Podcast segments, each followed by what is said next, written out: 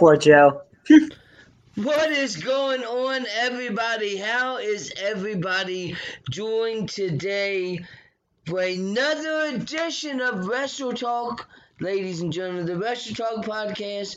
Man, oh man, oh man, oh man, oh man. Tonight we have a show for you. We've got two ladies from Girl Fight Wrestling coming on to the show.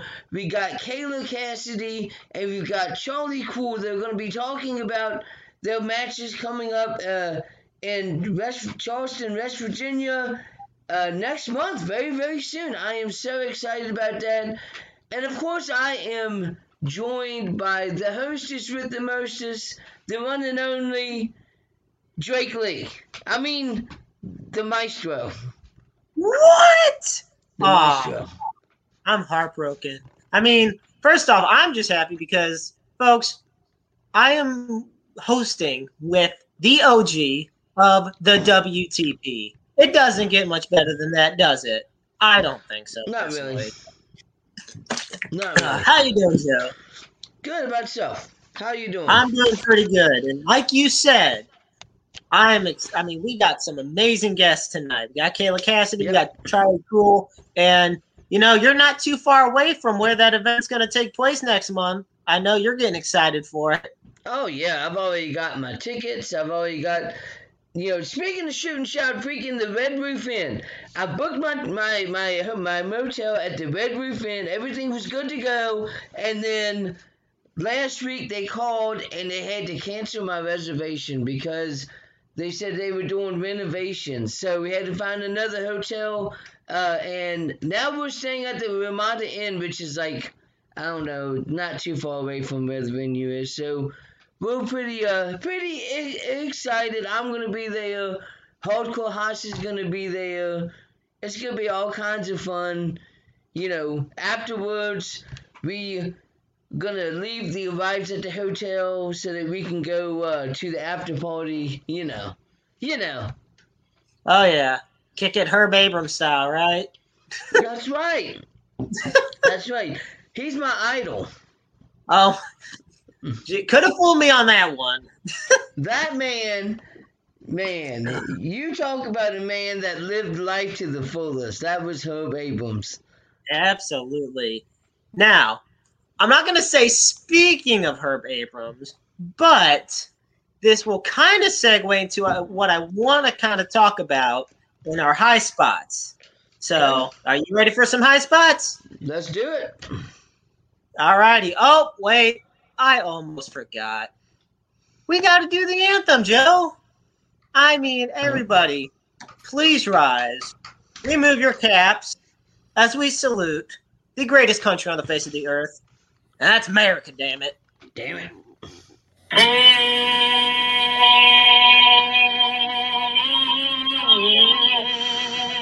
Oh, say, can you see anyone? Red flag! Uh-oh. I'll make up for it now. For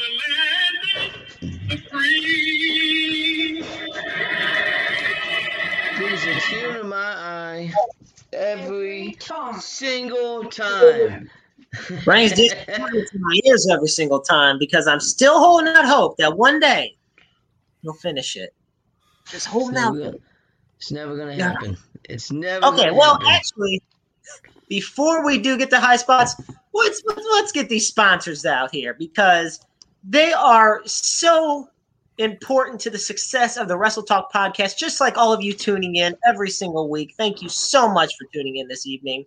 So, as for our sponsors, we'd like to thank Everything Combat, Kincaid, the Esports Bar KC, Interstate 70 Sports Media, Royal Mills Transportation, Painter Streams Productions, and of course, the FWWC. Now then, I believe it's time, my friend, that we delve into some high spots because this week in the world of wrestling has been crazy. Mic check, mic check. Yeah. All right, all right. Wrestle Talk Podcast. DJ Money. Yeah. Let's go. Welcome to High Spots, where pop news like red shots and dog shop. Coming through the screen of a laptop and non-stop. Fucking what is speak with the black top. We hit hard like chair shots and back drops. On the spark flash, feel like the belly pop that ass on. We up the speed while they stay slow. Wrestle Talk Podcast, now they know. We about to start the show. Uh.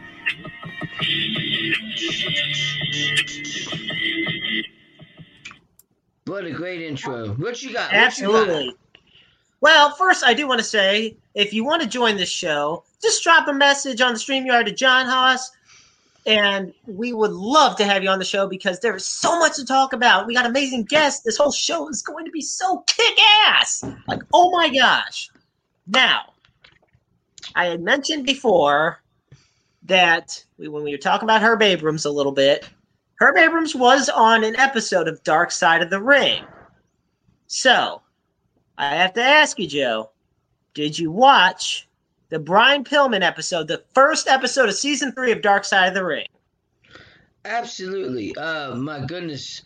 Brian Pillman. That man was an absolute genius. This man legit convinced Eric Bischoff to fire him so he could go to the WWF and then come back to the WCW to make more money.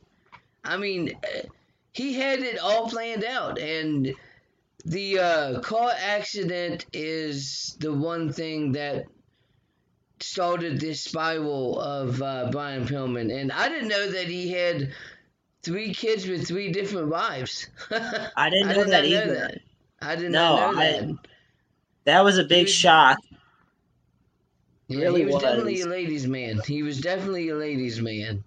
Oh, he got the flowing hair and everything, man. He used to play football, so I mean, what do you expect?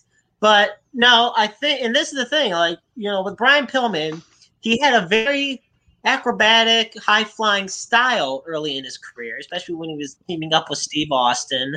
hmm But like you said, that car accident um, in '96 really just, and we're not going to spoil so much of the documentary because you know we highly recommend it. It's a two-parter. A lot of people from WWF or WWE and WCW, and of course the goat Jim Cornette. um, and you know, you could tell it took a toll on him physically, obviously, as well as mentally and it just led to a lot of it led to a downward spiral and it's unfortunate because he had such a great future ahead of him but Mhm. he actually to me in my opinion is one of those early catalysts for the attitude era you know for the whole pillman's got a gun segments you know with stone cold and just his nature of going crazy on the shoots uh, doing promos and such. I mean, it's kind of an underrated, overlooked scope of the Attitude Era. Most people say it started, you know, in '97 after he had already passed, but honestly, for me, I think it was in 1996, around time he started to really gain that traction, and Stone Cold really, you know, started to Mhm. rise to the top. So I think 96 to me was when things really started to heat up for the WWF. And Brian Pillman to me was a big part of that. He was. He definitely was. Uh, a lot of people were impacted by his uh, wrestling style and uh, you know his his character. The thing about Brian Pillman is you didn't know if what was going on was real or if it was you know part of the the angle. You you never knew Yes. what was was going to happen and you know so many people when he had passed thought that you know this was just another you know stunt pulled by Brian Pillman. And you know when it wasn't that's when it kind of hit him. And uh you know it, it was just wow I, I didn't realize that there there was so much into it. Until I watched the the Dark Side of the Ring and I was just like Wow. he knew that in order to get to where he wanted to be in pro wrestling, he had to change his character 100%, and that's what he did. Yeah, absolutely. I mean, like you said at the beginning of all this, um, how he kind of pushed those limits. You know, he convinced Bischoff to fire him. Go WWF, come back. All while doing promos, vignettes in ECW, not even wrestling Mhm. for them, but still doing those vignettes. And he became an enigma. You know, he really became. You know, to me, he would have been perfect in the '60s because he, he had that kind of appearance and attitude of a counterculture figure.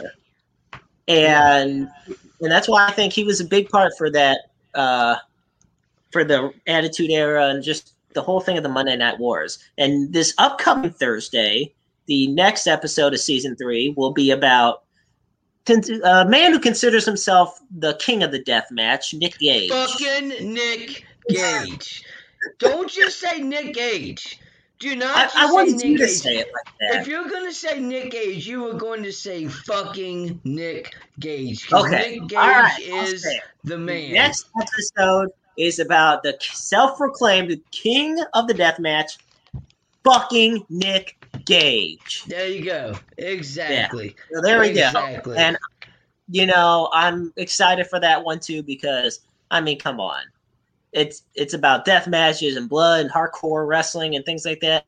And speaking of hardcore wrestling, hmm let's talk about last week's AEW Dynamite, which featured the blood and guts match between, and I know you got some opinions about this one, between the Pinnacle and the one, the only Inner Circle. You know, it seems that AEW has this issue with they put on absolutely amazing matches. Their their matches are absolutely amazing, and then you get the ending of the match, and the ending of the match is not so great. Like for instance, the whole uh, Barbed Wire match. Okay, the match was absolutely amazing. The Exploding Barbed Wire match was amazing. The ending, not so much. Last week, the Blood and Guts match was amazing. The ending was not so amazing. Now, don't get me wrong. I don't want Chris Jericho to fall off of the steel cage onto concrete. Okay? yes, you do. And Don't, don't lie to yourself. and yes, I realize that Matt Hardy hit his head on the uh, concrete. That's not why we were mad about Matt Hardy. You know, people trying to compare people being mad about this and people being mad about Chris Jericho. And I'm like, okay, Right. but the Matt Hardy, it wasn't planned. He had a concussion. He was knocked out. The match should have ended. This one, he got tossed off of the, the cage and he falls onto an air mattress that had cardboard on it. Now, if they had just done the area shot of him falling and hitting and then ended it that way, it would have been fine. But instead, they decided to do a close up of it, and you could see the cardboard. it's just Yeah. They kind of messed, they kind of dropped the ball on that one. really exactly. Now, nobody wanted Chris Jericho to fall 20, 30 feet onto concrete. He's not mankind. That's something that mankind would have done. Yeah. Um, I this is the thing. I enjoyed the match, and I think if there's any wrestler that really shined the most out of it, I mean, it it it has to be Sammy Guevara because first off, Chris Jericho could have gotten beaten senseless in this match for 25 minutes and he'd still come out looking like a freaking beast. So, but Sammy Right. Guevara is such an important part of this whole storyline. Remember, he was the one that was outed of the inner circle because he felt there was a conspiracy going on. He's the one that revealed MJF was secretly trying to backstab Chris Jericho and the inner Mhm. circle. He's the central piece of all this. And he was the one that said, Look, I'll go in there to start it off. Bring whoever you got, bring whoever you want, and I'll take them on.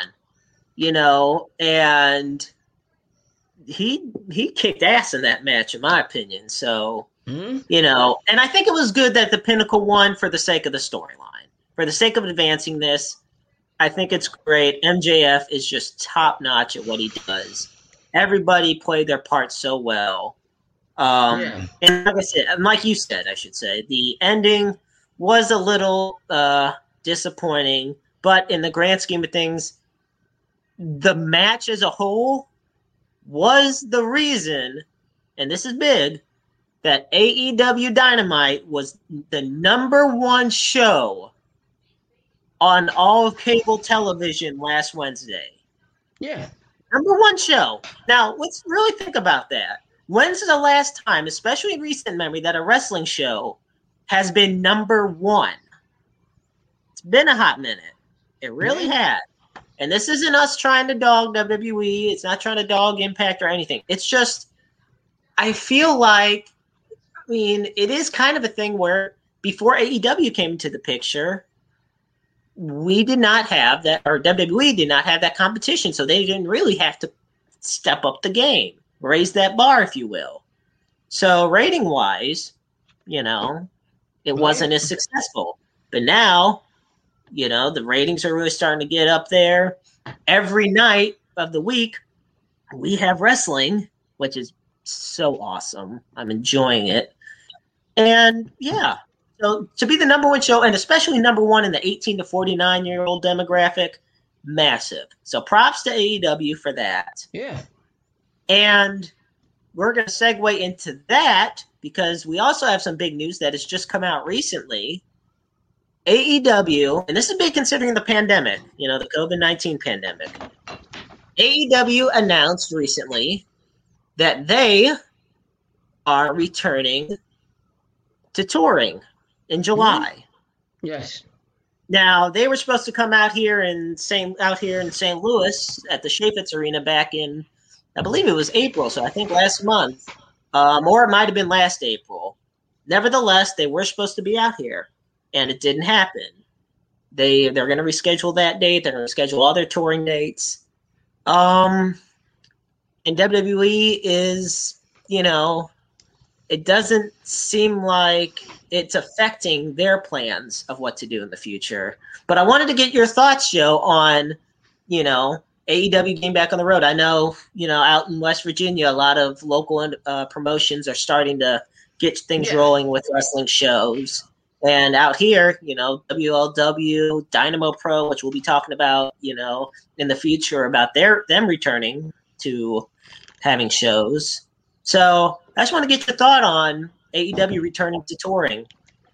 Um, I think it's it's really really good. Um, I'm really really happy for them, and I know that they were very really uh, successful with their uh, touring that they were doing with AEW Dynamite. Uh, I was fortunate enough to actually be at the first ever Dynamite, so it was was actually pretty cool. Um, yeah, you know, it, it's it's wrestling's making it its its comeback, one hundred percent. Uh, some wrestling companies, you know, still haven't came back. Some have already been back for quite some time. Uh, in my area, you've got most of the promotions are starting to come back. Uh, I'm, man, I'm, I'm gonna be really, really, really busy this summer because I'm booking not one, not two, not three, but four promotions. yeah. Oh, And one- One runs a promotion every two weeks. I've got a promotion this weekend that that's they're, they're making their return. So I've got a show on Friday and Saturday. So yeah, I'm I'm a pretty busy guy. Let me tell you. Yeah, I was gonna say. I mean, it's gonna get really intense, and I know for me, you know, at at uh, Interstate 70 Sports, you know, we want to cover a lot of the local promotions. And out here in St. Louis, let me tell you, holy shit, do we have a lot of them? And it, I mean, we got Anarchy, which our first guest, uh, Kayla Kassidy, knows pretty well. Um, cool. we have Dynamo Pro, you know, we have Glory Pro, WLW.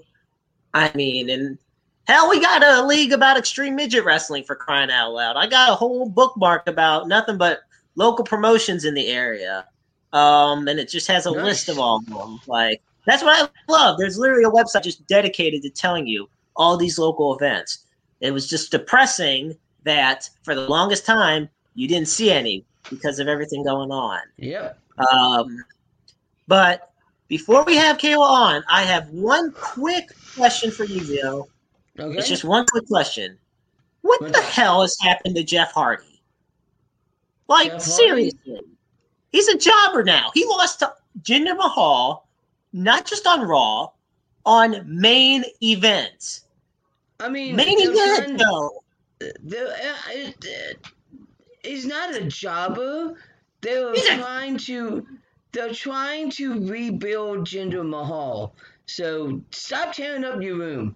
They're, they're trying to rebuild Jinder Mahal, and the way that they're doing it is by having him face, you know, likes of Jeff Jeff Hardy. What makes makes it look better? Him beating Jeff Hardy or him beating a guy Joe Schmo that we've never heard of? What makes it look better? You could say either one. Uh, yes, beating Jeff Hardy, fine, especially on Raw. Why is Jeff Hardy wrestling on main event? Save those guys like Joe Schmo, you know, the guys from catering, you know, save them for main event. Then have Jinder Mahal go on Raw and face Jeff Hardy. But Like- if Jinder Mahal faced Joe Schmo on main on main event, nobody would care that he won. But yet he faced barely Jeff care now Hardy. Jeff Hardy won. uh, He faced Jeff Hardy, and what are you doing?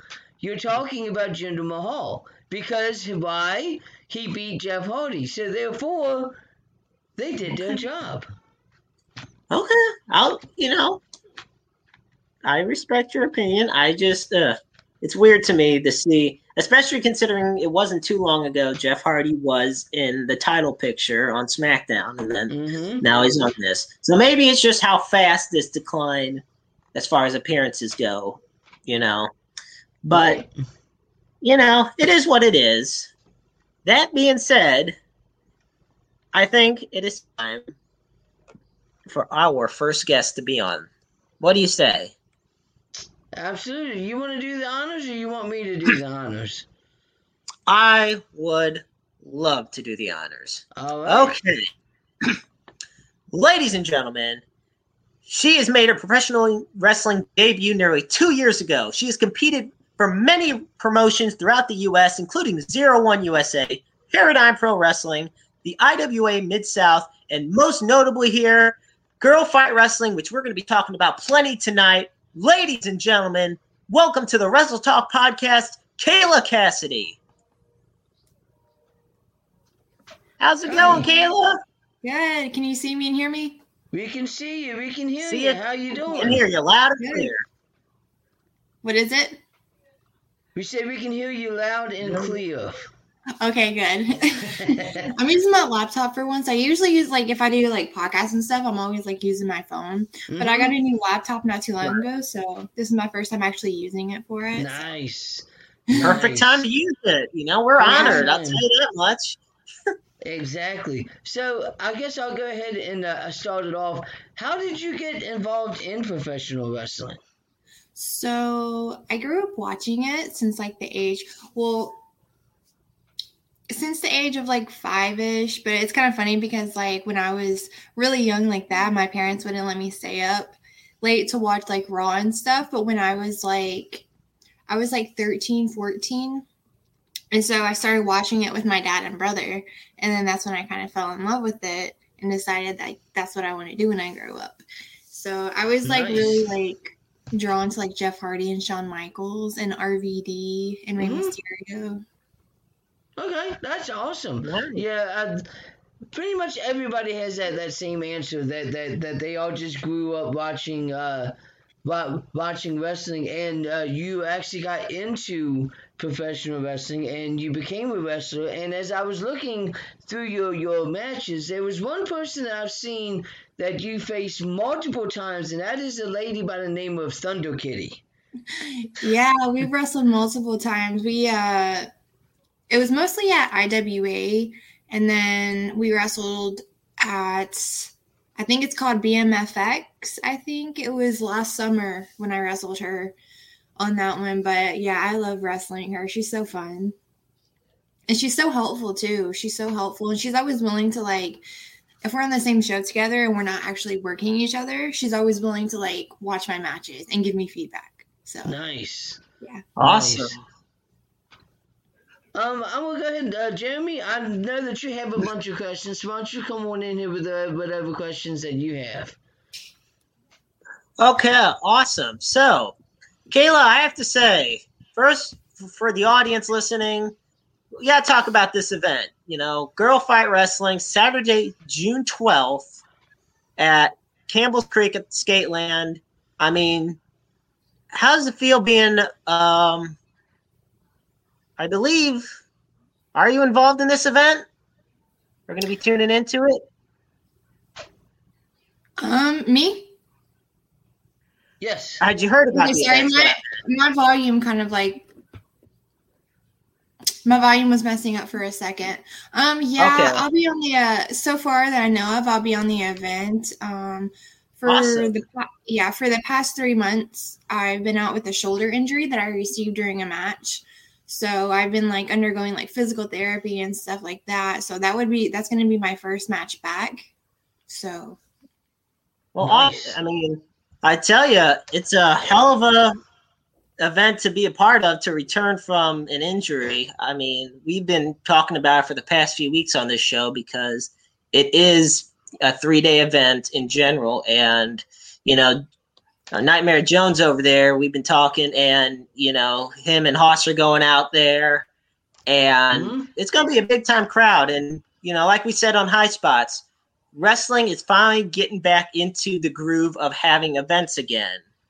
And so I guess I have what I have to ask is how does it feel for you like you know with the pandemic that's been going on how did you keep yourself busy with events probably not going on as much as they usually would Um, so like I know at the like kind of well last year too, like I was like an essential worker, so like when I wasn't like I wasn't wrestling, so like therefore like I was kind of like doing like more hours at work and keeping myself occupied with that, and then I ended up uh, actually moving up here to Louisville, and so like also there for a while I was working two jobs, so like just kind of like it was rough and it sucked. I'm not gonna lie, but like not being able to wrestle. But I don't know. I mean, like the everything is slowly like going back to normal. So and everything is like starting to open back up and stuff. And so that's Yeah. yeah. well that's awesome and thank you you know you said you're an essential worker and you know i my mother we work at a nursing home out here in the same area so definitely thank you you know your part during these tough times it's you know mentally and physically it takes its toll You know, it's been a Yeah. hell of a past year or so. Um, yeah, it was definitely but- mentally tough. hmm Yeah. Um, so next thing I wanted to ask you, actually, you know, it kind of goes back into wrestling. Tell us about who you worked with when you were training to be a wrestler, Larry D from who is now currently on Impact Wrestling. Tell us about him. So, um, yeah, I started out wrestling or training with Larry D. Um, I was there for a little over a year, training with him and stuff like that, and like getting in the car with him, traveling with him and his wife and some of the other students, like different states and stuff. Even when, like, even before kind of like I had my first match, I was jumping in the car and stuff and going with him. And so, like, I learned a lot from him but um, I don't really see him that much anymore because I ended up relocating to Louisville. So, and it's like almost almost a two well about a two hour drive from where he's at right now. But but yeah, I learned a lot from Larry D. But I have nothing but good things to say about him. That's awesome. Um, I do have one more question before I pass it back to, to my buddy Joe because I know he is an eager beaver wanting to ask. Um, what? All right, so you've wrestled, like I said when I introduced you. There's a lot of promotions that you have wrestled for over the past couple years. You know, um, Zero One USA, Paradigm Pro, IWA Mid South, Girl Fight Wrestling, and I ask this a lot to a lot of guests, but it's it's a question that I that they all love, and I never really get tired of asking. Honestly, is there any promotion that you wrestle for that really stands out for you, um, in any way? Um, that I wrestle for currently, or just Just in general in your career, Just- like any of them, past or present. um, I wrestled. I wrestled for Shimmer last Okay. October at the Collective, and so that was a huge opportunity for me. So I would have to probably say Shimmer, and I'm Awesome. hoping to. Yeah, I'm hoping when they like open back up and start running again, I'm hoping that I can continue to work for them as well. Oh, absolutely. Well, it's been great talking to you so far. Uh, but I'm gonna pass it back to my buddy Joe because I know he is he's so hyped on what's coming up next month that he's got more to ask. So, Joe, back to you, buddy. I do. I I do. Um. So you wrestled for IWA Mid South, and you were part of the uh, the Bad Girls Club. Can you tell us what exactly was the Bad Girls Club? Um, I don't. It was just like a little tag thing that I had going on for a little bit. Um, Okay. I don't know. I mean, it was just kind of like a little temporary thing, I guess you could say. So Okay. I'm not really much of a tag wrestler. I'm more of a singles competitor. I kind of, Okay. I'm just more comfortable being a singles competitor. Okay, absolutely. You know this uh this this event coming up in uh, uh, uh Charleston. It, it, it's a really really big event. Uh, what can the fans expect from Kayla Kassidy at Girl Fight? Um, are we allowed to cuss on here? Yeah, you can cuss. Oh yeah, we cussed in the beginning. So, oh, I'm sorry, I didn't hear you. I try not to cuss too much on podcast, but um, yeah, you can expect. So I have like this thing. So you can expect some like bad bitch shit. Am I allowed to say that? Yeah. it's kind of like a Go whole thing for that I have going on. But yeah, I'm trying to, I guess, get that over. Nice.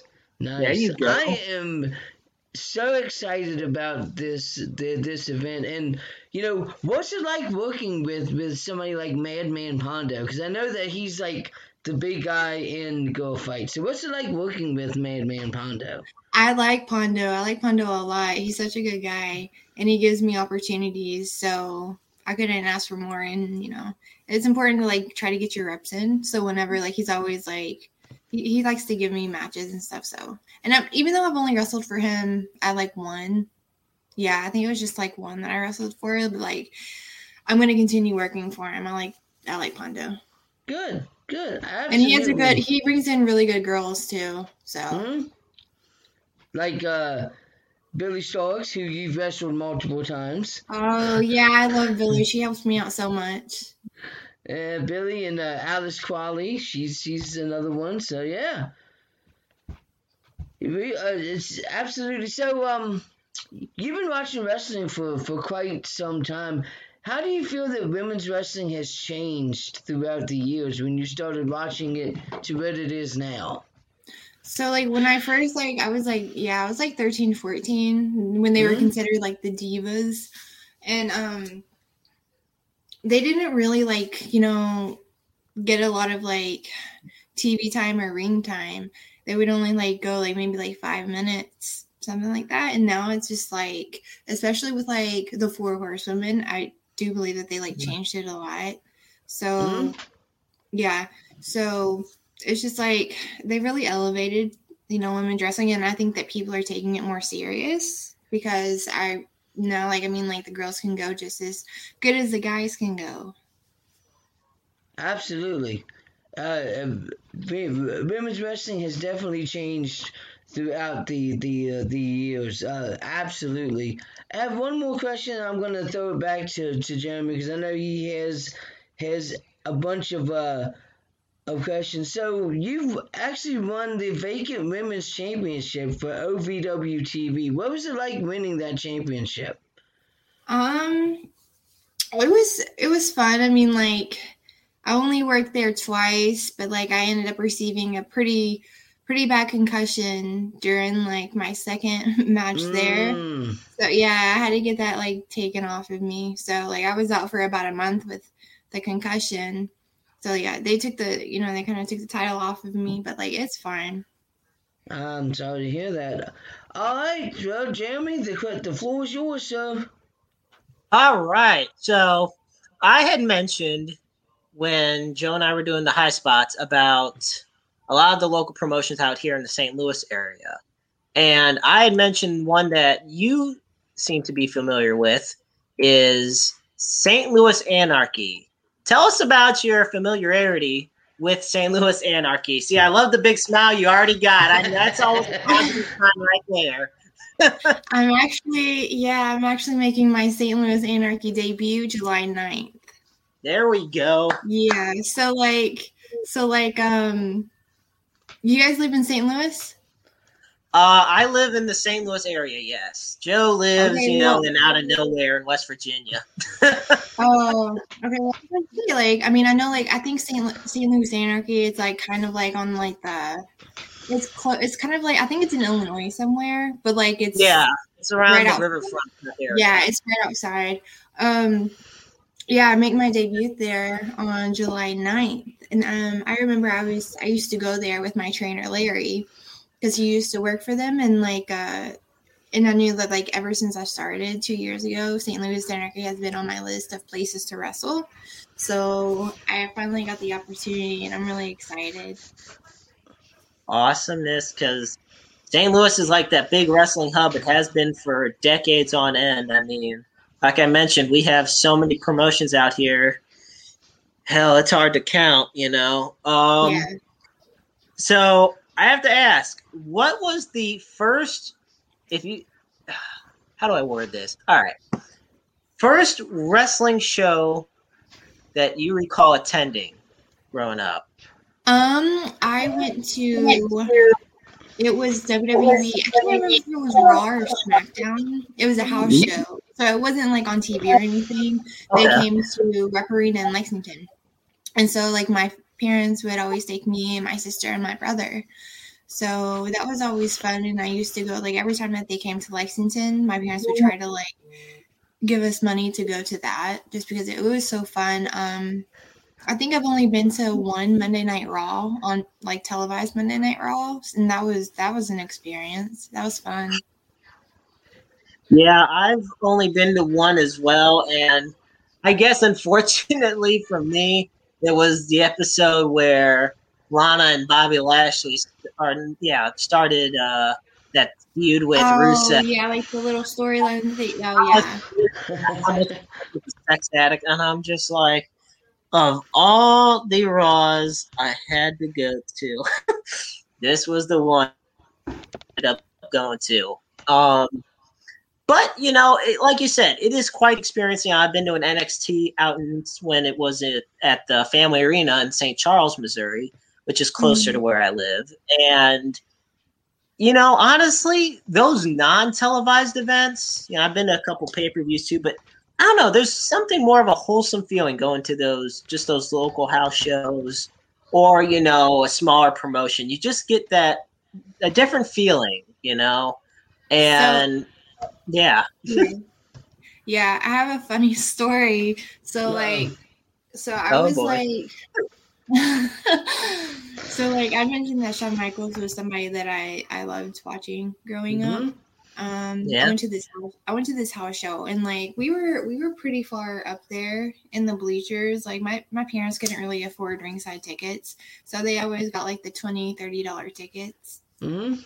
And so like in like this section, there wasn't a lot of people there. And so it was during one of Shawn Michaels matches. He was making his entrance. And then I swear, I swear he looked right at me and I busted into tears. Sorry. Oh, it was so embarrassing. I mean, what else could you do? I mean, it's Shawn Michaels for crying out loud. So I don't blame you on that one. Um, hey, that that's a wrestler I would have loved to have seen wrestle in person. I was thankful that see one of my favorite wrestlers growing up was Mick Foley, Mhm. and technically I did see him on the last night he was an active wrestler, which was the Royal Rumble in 2012. And for him to be out there was just awe inspiring for me. Um, and, you know, it's interesting. You know, you had mentioned about how your family taking you to wrestling events, you and your brother and whatnot.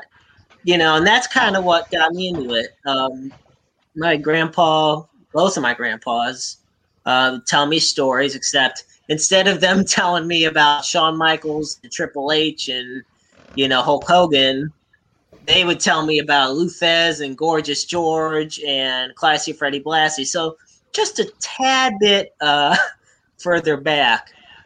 But Yeah. if there was one wrestler that you wish you could have seen wrestle in, at, in person at a show, who do you who do you think it would be? Um, It's a tough no. I think Edge. I've never seen him wrestle, not in person, Okay. not live. I've never seen him wrestle live. Hmm. I don't think I'm trying to think. If he rests at Elimination Chamber 2010, that that's the only way I would. I don't remember if he did, but otherwise, I hadn't seen him wrestle either. For me, Yeah, I've never. I would have loved to see seen Ric Flair wrestle. That would have been mine. Oh yeah, yeah. I like Ric Flair.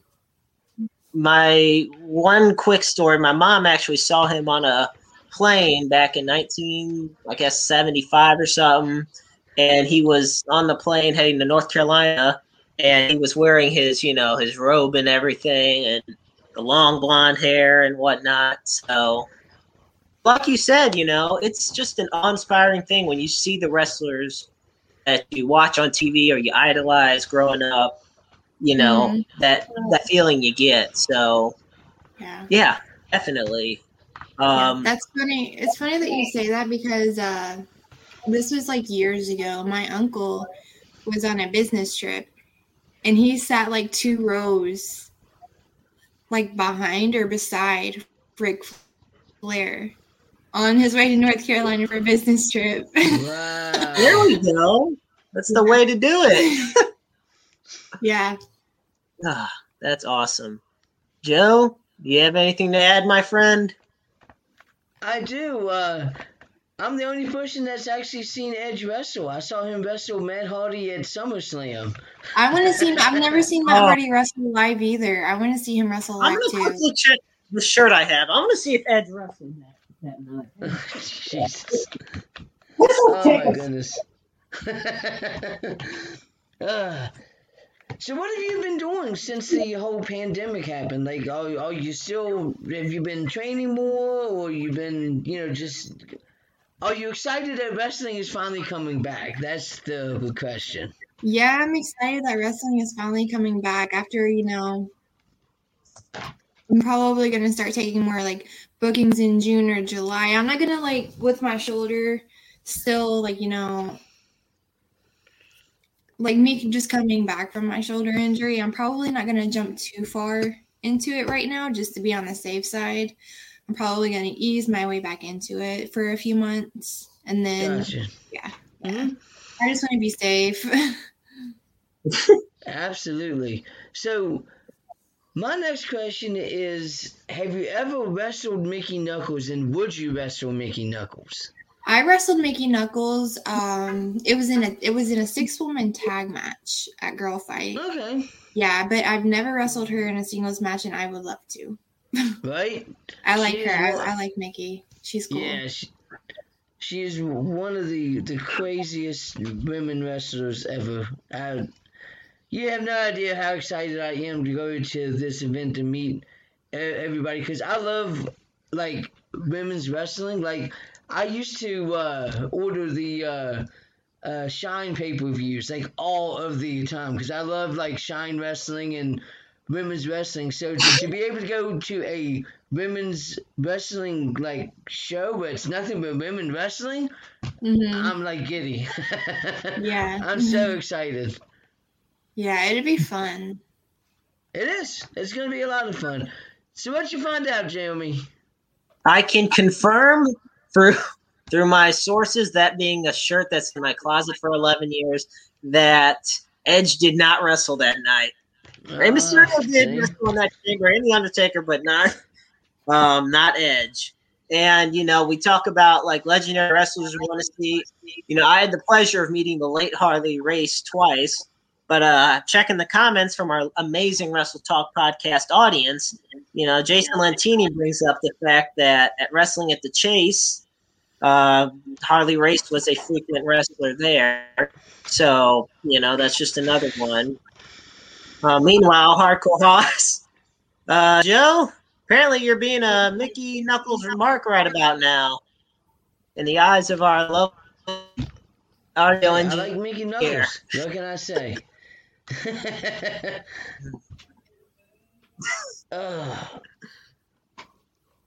So what else do you got, Jeremy? You got anything else? You know, I'm just, uh, I'm just very glad that we have Kayla Kassidy on. I'm Yes. also very thankful that you know she's recovered from her injury, and you know, like I said before, if there's ever an event you take a return it, it's definitely uh, Girl Fight. You know, on June 12th at Yeah. Skateland in Campbell's Creek, West Virginia. That is probably one of the most hyped up, you know, independent wrestling events I have talked about and helped promote in a hot minute. And you know, we talked with Michael Tawney last week and a lot of the other wrestlers that are involved. And honestly, you know, they're all just as you are. And Charlie Kruel will be honored to you know, decide for it. So I do have, Kayla, one question for you. Oh, one final question. It's, it's kind of a more of an offer. Would you like to join the one and only Nightmare Jones and I for a little shoot and shout? Shoot and shout. Yes. You know what that is? So the So- shoot and shout is quite simple. It's you know you asked, you said to yourself that earlier that you didn't know if you could cuss on the show. Which look, we're unfiltered, and uncensored. Um, so the shoot and shout segment's quite simple. We get about a minute, and we say whatever we want. We about whatever we want, you know, and because there's a lot of things in the world that piss us off and need to be said. So it's our chance, it's our therapy, our chance to let it loose. And it helps, you know. If only we said it when Joe had hair, he would have he would have kept that hair. My Oh, hair's already starting to turn gray. So like starting now. Yeah, uh, I'll I'll go first, Well- and then yeah, I'll I'll go first, and then my, the the maestro will go, and then you can end us out. How's that sound? Okay. All right. So my shooting the shout is the fact that how are you going to get mad that you couldn't put 19 cents of gas in your car? I'm sorry that our gas pumps doesn't allow you to get less than a dollar of gas in your car, but for you to come in and start cussing people out because you couldn't put 19 cents in your gas in your car, you need to reevaluate your life and think about things because it's only 19 cents. That's my shooting shot. It kind of sucked, but. all right, Jeremy, it's all yours. Okay. This, this, look, I love job in the nursing home. It has its good moments, its bad moments. And with the pandemic, I understand it's hell for families to not see the residents that live there. But you gotta be patient with us. Like, there is only so many workers that are in this nursing home. There's this goes for any nursing home, not one work at, but the one anyone works at anywhere. There's only so many workers, so many visits, and so many times. Patience. We are working on it. This pandemic is not something that should be taken lightly. It's not something that just ends. It is a process. I'm thankful that the families are finally able to start coming in and seeing their loved ones. But don't be yelling at us just because you're not able to see them just yet. Make get vaccinated, wear a mask, take the proper precautions and measures. Things will start to get better. I cannot. Oh my gosh, I cannot enforce that enough. Please, for the sake of you, your loved ones, and people around you that you don't even know. Like, it just drives me off the deep end. So, that, ladies and gentlemen, is the Maestro's shoot and shout. All right, Kayla, it's all yours. Man, I suck at this. Luckily, I've had a good day today. So I don't know. I don't really have much to complain about today, except for work. Work kind of fucking sucks. My my feet hurt. I asked my Right. roommate. I asked my roommate Ben Sharon. Shout out to Ben Sharon. I asked him to massage my feet, and he said no. And I was like, why? And he was like, I only massage people's feet that I care about. And I'm like, you know what? Kiss my ass. Like he's the worst roommate ever. But don't tell him that.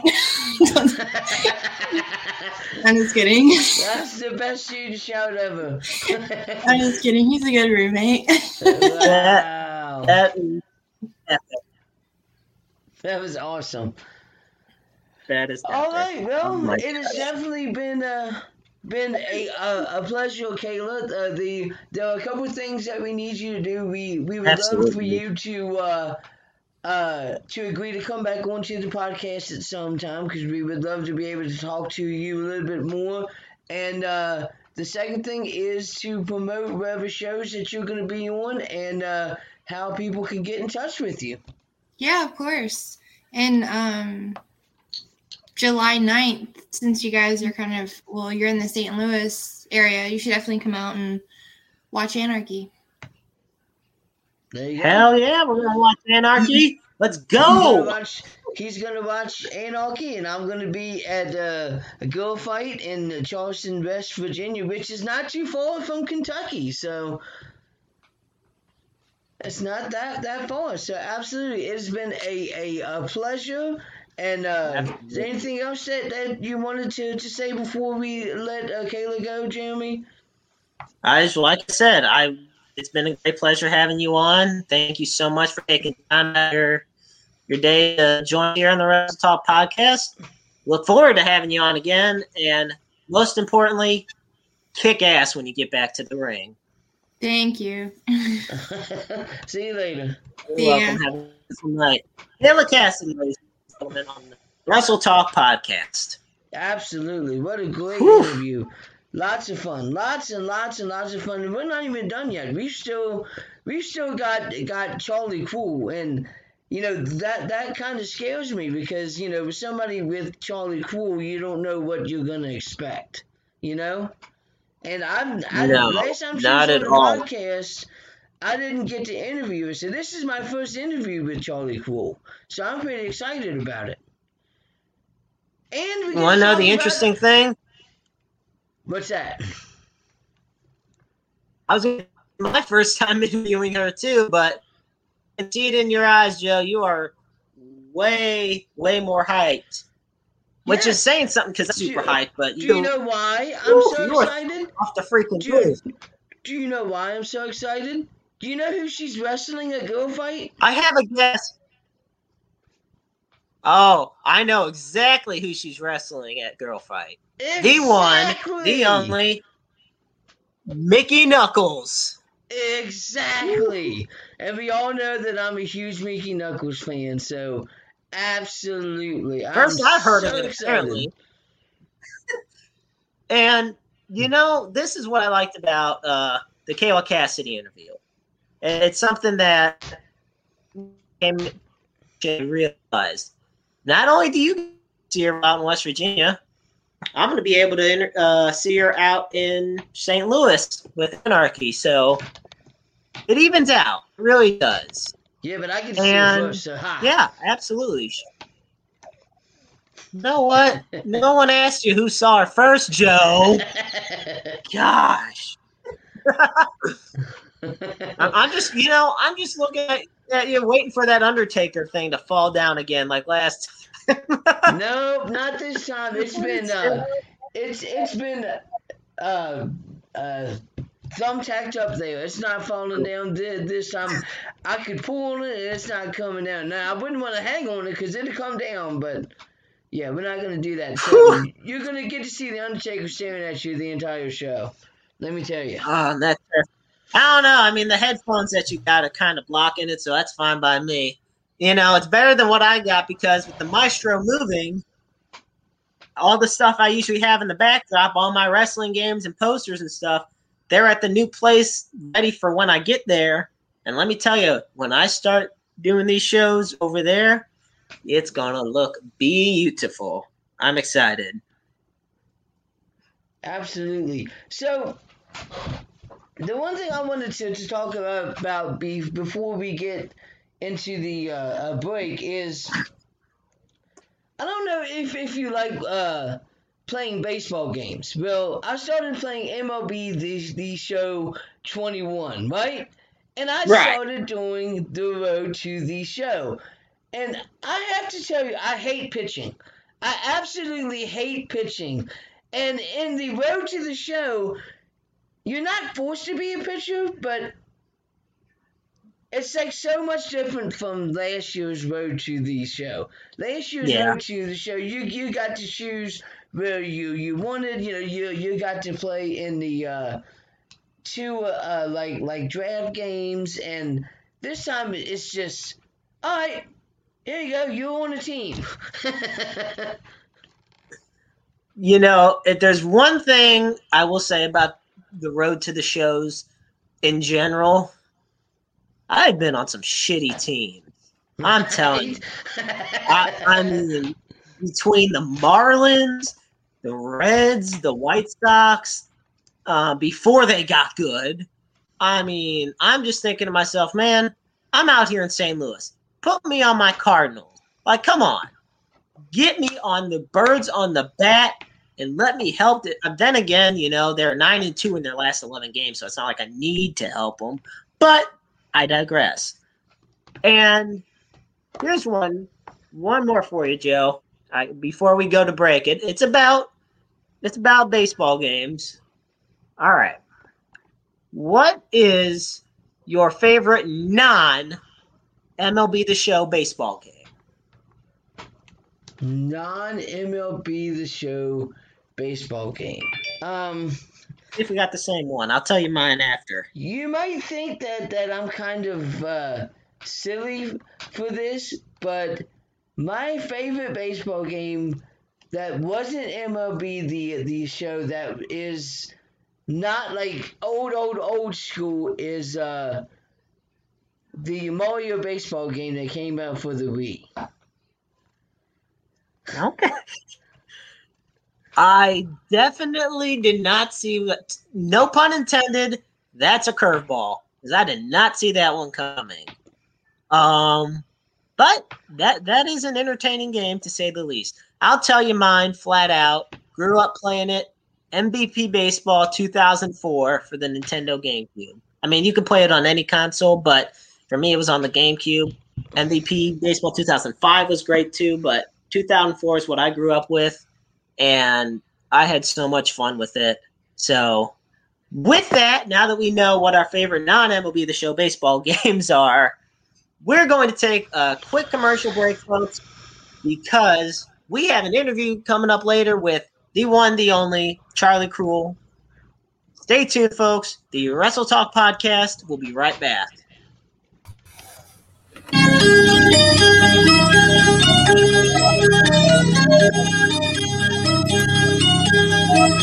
Return to the. Step into the mic, it's like a brand new should have been done 10 years ago. You can't fuck with me. I'm stepping out the shadow. So walking overloaded, I'm ready to explode. I lost all self control.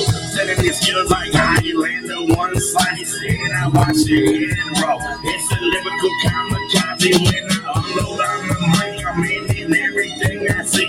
It's destruction on sight. Watch it sound like a track with no bass. That's a damn beat. Me on the other hand, I'm the concrete, breaking down the doors to motion enemies within the opportunities. It's survival. I ain't going nowhere. I got immunity more calculated, gruesome, and devastating than ever. The sharper, lyrical spears that hit straight through the armor. Harder, getting farther. Keep it the real with tear straight through the charts and slaughter any of you motherfuckers that can't see that we the best in MCs compete. The return of the. It's in my mind frame, just letting loose like I'm spraying with no air. Don't give a fuck who it is or who it is. I'm dropping back and split your wig like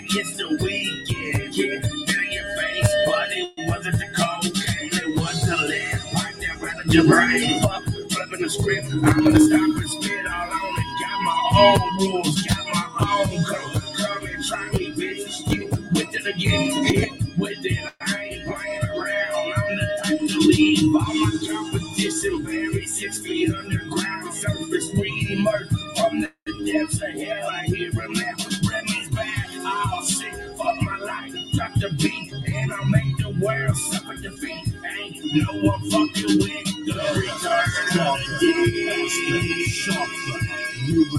Unidos.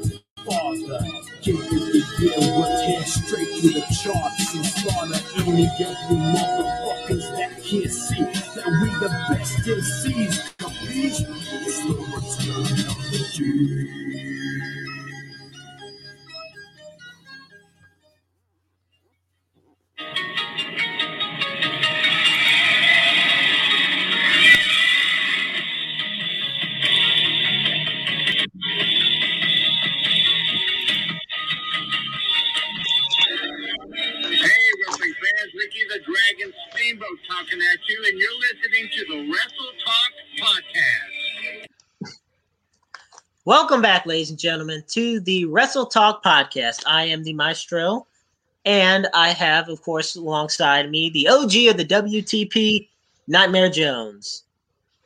So, That's I got to show you something, Joe.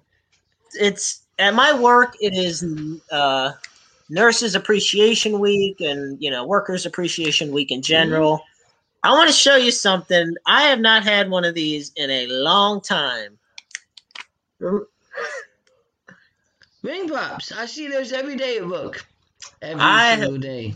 I have not had one of these bad boys in a long time. It just cracked me up seeing those. Like, they brought back elementary school memories. So before we bring uh Charlie on, I we have to give a special shout out to all the sponsors who help make the Wrestle Talk podcast better every single week and put us on an amazing platform such as StreamYard because I mean, I'm just going to say it.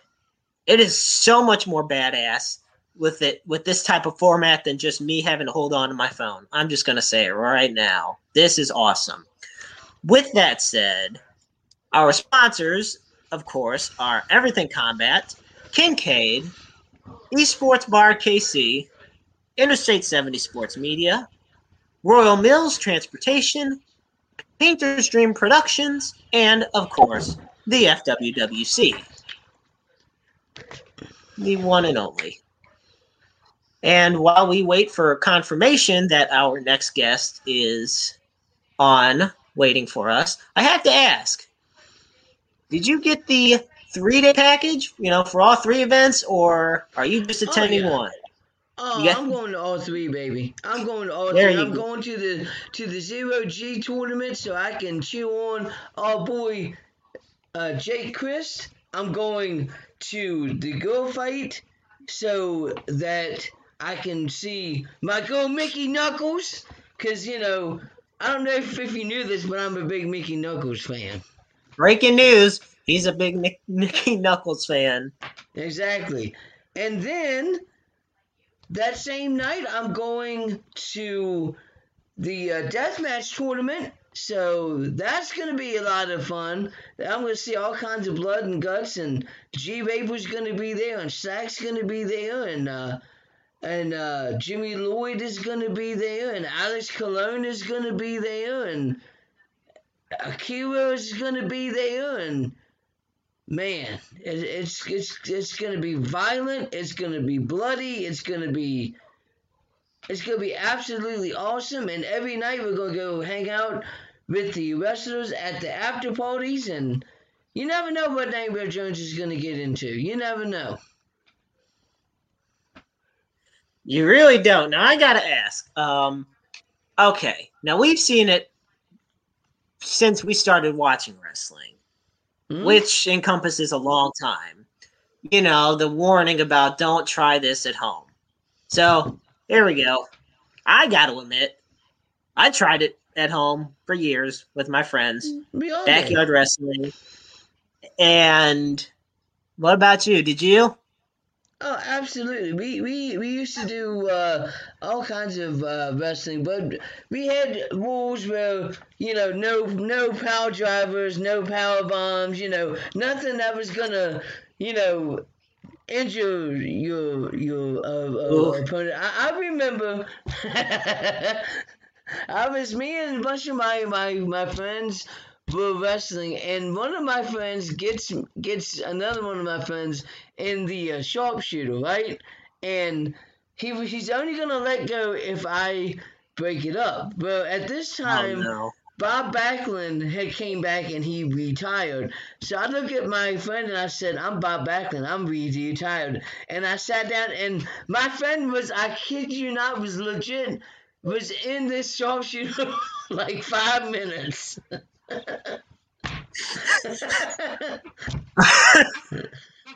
he's, I- he's, he's yelling and screaming and then his arms are flailing and I'm like, I don't know what to tell you. I'm Bob Backlund. I right. Okay. I got a couple fun stories. I mean, they're they're rough. I don't exactly like to relive them, but you know, it is what it is. Hmm. Okay. So one happened to me and one I caused. Okay, so we'll do the one that happened to me first. It was 2006. It was the night of ECW One Night Stand, uh, 2006. And we were outside of my friend's backyard, and one of my friends put me in a pile driver and drive me my head, and it knocked the wind out of me so bad I was kind of gasping for air. Uh-huh. And years later, this might be 2010, 2012. I don't even remember the year at this point. It, um, it is on YouTube. um, we the name of our wrestling league was the GWS, the Gay Wrestling Society, and what happened was I put them in a. I was I was trying to kind of do like the AA, you know, the FU, the attitude adjustment, whatnot, and I didn't get him over all the way. So instead of him going over like a big fireman's carry, he kind of just went and he went down. And I was just like, oh shit. I was like, Are you okay? He's like, Yeah. He, I'm he's like, I'm okay. And let me tell you something. If I'm the first one to die out of my group of friends, they'll probably get the chance to say that story at my funeral. and because they know how much it bugs me. I love them all to death. They're my they're my brothers, brothers for life. But I felt so bad about that. but we did this for years, man. We we wrestled all through middle school. We had these shows, you know, school lets out. We go over to my friend's house. I mean, and you know, even in high school, we would. We first we did a trampoline, but then we we put mattresses together. Actually, made a, a ring out of it. We had titles.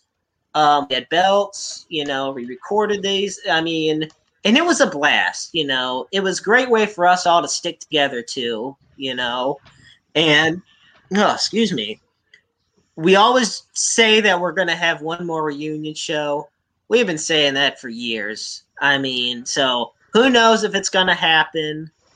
But I would enjoy it. I definitely would enjoy it if it happened. Um, and I know some of them, some of the guys would enjoy it too. But what happens, happens. But you know, Joe, we had, you know, you know this. We all would have fun doing that stuff. You know, it's it's like what a it's kid says, "Don't touch this." Well, we'll touch that. You know, it's just that mindset. You see something cool on TV, you want to emulate that. And it was pro wrestling. We love wrestling, so it it was just what it was. And Right? aside from dropping my friend on his head once, I don't regret it. Uh, I don't regret backyard wrestling. See now, when when when when I look at you, Jeremy, you seem to be the uh, uh to me would be the superhuman type, the uh the guy that was jumping off of of trampolines and stuff, going through light Yes! and I was I'm like okay, so my name be my name was the shorty, and we would have and I was kind of a high flyer type guy, but my finisher was a leg drop type thing, and no, it was it was fun, and you know, like I said, I'm to this day I'm forever sorry for dropping my friend on his head like that, but uh, other than that, we have so many um, memories. And speaking of making so many memories, I believe it's time we make we both make another memory tonight because, like we said before the commercial break, it is our first time interviewing Charlie Kruel. I am ready, and I know you are. Absolutely. Let me go ahead and introduce Charlie. Go this for it. lady, Charlie has been wrestling since 2018. She She is the reigning Emerge Wrestling and AWR Women's Champion. She's competed in multiple promotions such as Emerge, Pendulum Pro Wrestling, Zero, Zero Pro Wrestling, and Girl Fight. She's competed against some of the wrestlers like Savannah Stone, Billie Starkz, Thunder Kitty, Haley Shadows. That's just the to name a few. Ladies and gentlemen, it is our honor to bring on the one and only Charlie Kruel. Hey, Hey, Charlie, how you doing? Good. Doing all right. How are you? Um, not too, believe it or not, not too much actually. Mm, Yeah. I'll be right back. Let me get some headphones. All Fair right, way. you be- Poss can work on that or something. Yeah, you're a little little soft on the value. Don't worry, folks. It all gets taken care of. Does this sound so like sound better or? Yeah, that's that's a lot better. That's a lot better. but welcome Yes, to the podcast. That sounds so much better. How have you been? I'm doing good. How are you guys? Good, good, good. Doing good. We are really, really, Much. really, really excited to, to talk to you about, you know, your professional wrestling career and this event coming up where you get to wrestle one of my favorite wrestlers, and that is the one and only Mickie Knuckles. How excited are you to wrestle Mickie Knuckles? Well, this is uh definitely my third time wrestling her, I think. Um well, fourth time including like when I was uh like not even a year in, I wrestled her in a triple threat, but I'm talking about like one-on-one matches here. Um she's like my wrestling mom in a way. Um so wrestling her just like it means so much to me because every single time I get in there I learn something new, you know, and it's always a brawl. So it's going to be huge for the both of us. I know it's going to be definitely really huge for me. Yes. Um, she just means a lot to me as a person, as a mother in the business. You know. Yeah, yeah, it, it's gonna be a great match, and uh, I can't wait to, to actually be be there and see this this match happen. Now you've you've wrestled quite a few wrestlers, such as you know Mick, uh, Billie Starkz, uh, and uh, uh, Thunder Kitty. What was it like wrestling Thunder Kitty? So it's been a while since I've wrestled Thunder Kitty, but the last time I remember wrestling her, um, it's always really fun and easy. Um, she's a very character based like I am, so when we wrestle, we don't even have to do a lot to really get the crowd involved and get the crowd to enjoy it. So wrestling her, it just it me, it's it's really fun. I like it. Yeah, yeah. Uh, I think the only time I saw her wrestle was on a uh, SmackDown, if I'm not mistaken. She wrestled on the SmackDown. So yeah, Thunder Kitty's a name that's been around for a while now. So yeah, abs, abs, abs, absolutely. Uh, so my question is, what can the fans expect out of this match coming up in West Virginia on uh, next month? Definitely uh, a brawl. Um, we're gonna be way different than the other matches you're gonna be seeing on the card. Mhm. Um, because last time me and Mickie had a match at AWR, actually, when I won the women's title, I won the women's title going against her. Uh, at the time, was a vacant title, uh, so I beat her to become the first women's champion. And um, it's just gonna be like a huge brawl. You know, we're definitely going to fight each other. I'm trying. Sorry, I'm like I'm so zoned out because I like I'm getting off work and I'm so tired. Mm. But I'm glad I can be on here with you guys though. But It's a pleasure having you. thank you. Uh, with wrestling her, just I mean, it's something new all the time. I like I said before, I always learn something new. The fans of West Virginians are going to be enjoying it completely. Um, yeah, but it's going to be a brawl. It's not going to be a normal match. It's a street fight, so anything's going to go, and uh, hopefully, it's for the title. Maybe I can be Charlie Three Belts. That'd be awesome. That that would would would be absolutely awesome.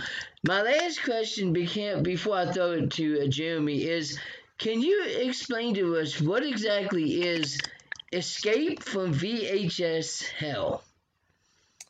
So I think it was maybe created two years ago. So I used to have this um well Masuku is my mask, my best friend. Uh it's in it, of course. Um it's one of the main characters in the in the book actually. Mm-hmm. Um so it's basically because I'm a huge like horror movie fan mm and what it is is that it's basically myself as Charlie going into all these different worlds of horror movies. Like I was in uh, Michael Myers, I was in Friday the Thirteenth, Freddy Krueger, you know all these. But like they're for copyright reasons, they were named differently, of course. But um, you know who they're talking about when they're explaining it to them. But it's basically me being the hero going against these villains that are the uh, horror movie guys. Like like I said, Michael Myers, Jason Voorhees, whoever, whoever. And I mean, I read I read it all and stuff. It's really good. and it was was if I'm not mistaken, one of the uh, the members of the Wrestle Talk podcast family, John Cosper, is the guy that made that movie, and shout out to John Cosper. All right, Jeremy, the floor is yours. I know you've been chomping at the bit to ask Charlie questions, so there you go. Awesome. So you're talking about becoming Charlie Three Belt. I mean, I gotta ask, how do you manage just being Charlie Two Belt? Because you are the already the Emerge Wrestling and the AWR Women's Champion. I mean, how do you manage holding two different women's championship belts in two different promotions? I mean, it's kick ass, I'll tell you that much. My bag is very heavy. Um, just with those two. So adding a third is going to be extremely heavy. Uh, maybe I shouldn't get carried away because Mickie would be like beating me up or whatever. But I would like to become Charlie Three Belts. I mean, maybe we can do something with this. Uh, yeah. So I don't know. Like, um, I don't know how to answer that.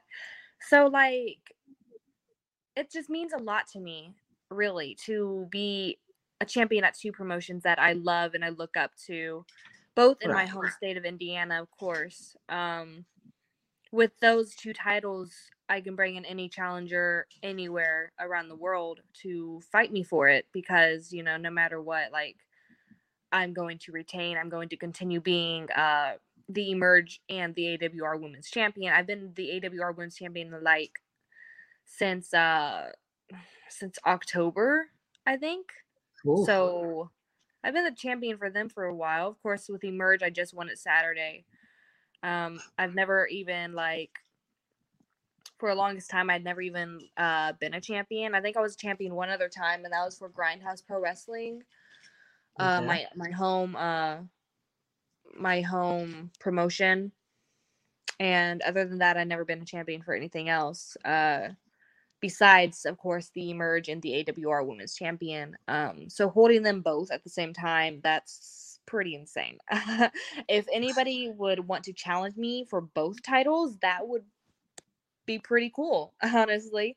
Um, but no, like it's just like I feel like Becky Lynch with both of those titles. I feel so strong. No, Oh. um, I will always find every single way to defend those titles. They're like kind of like my children now to me, you know, like I gotta I gotta protect them. And being the champion for both of those promotions, it's like I'm the leader of their women's locker room. I'm the leader of their women's division. I gotta set the example. And you know, being champion mm.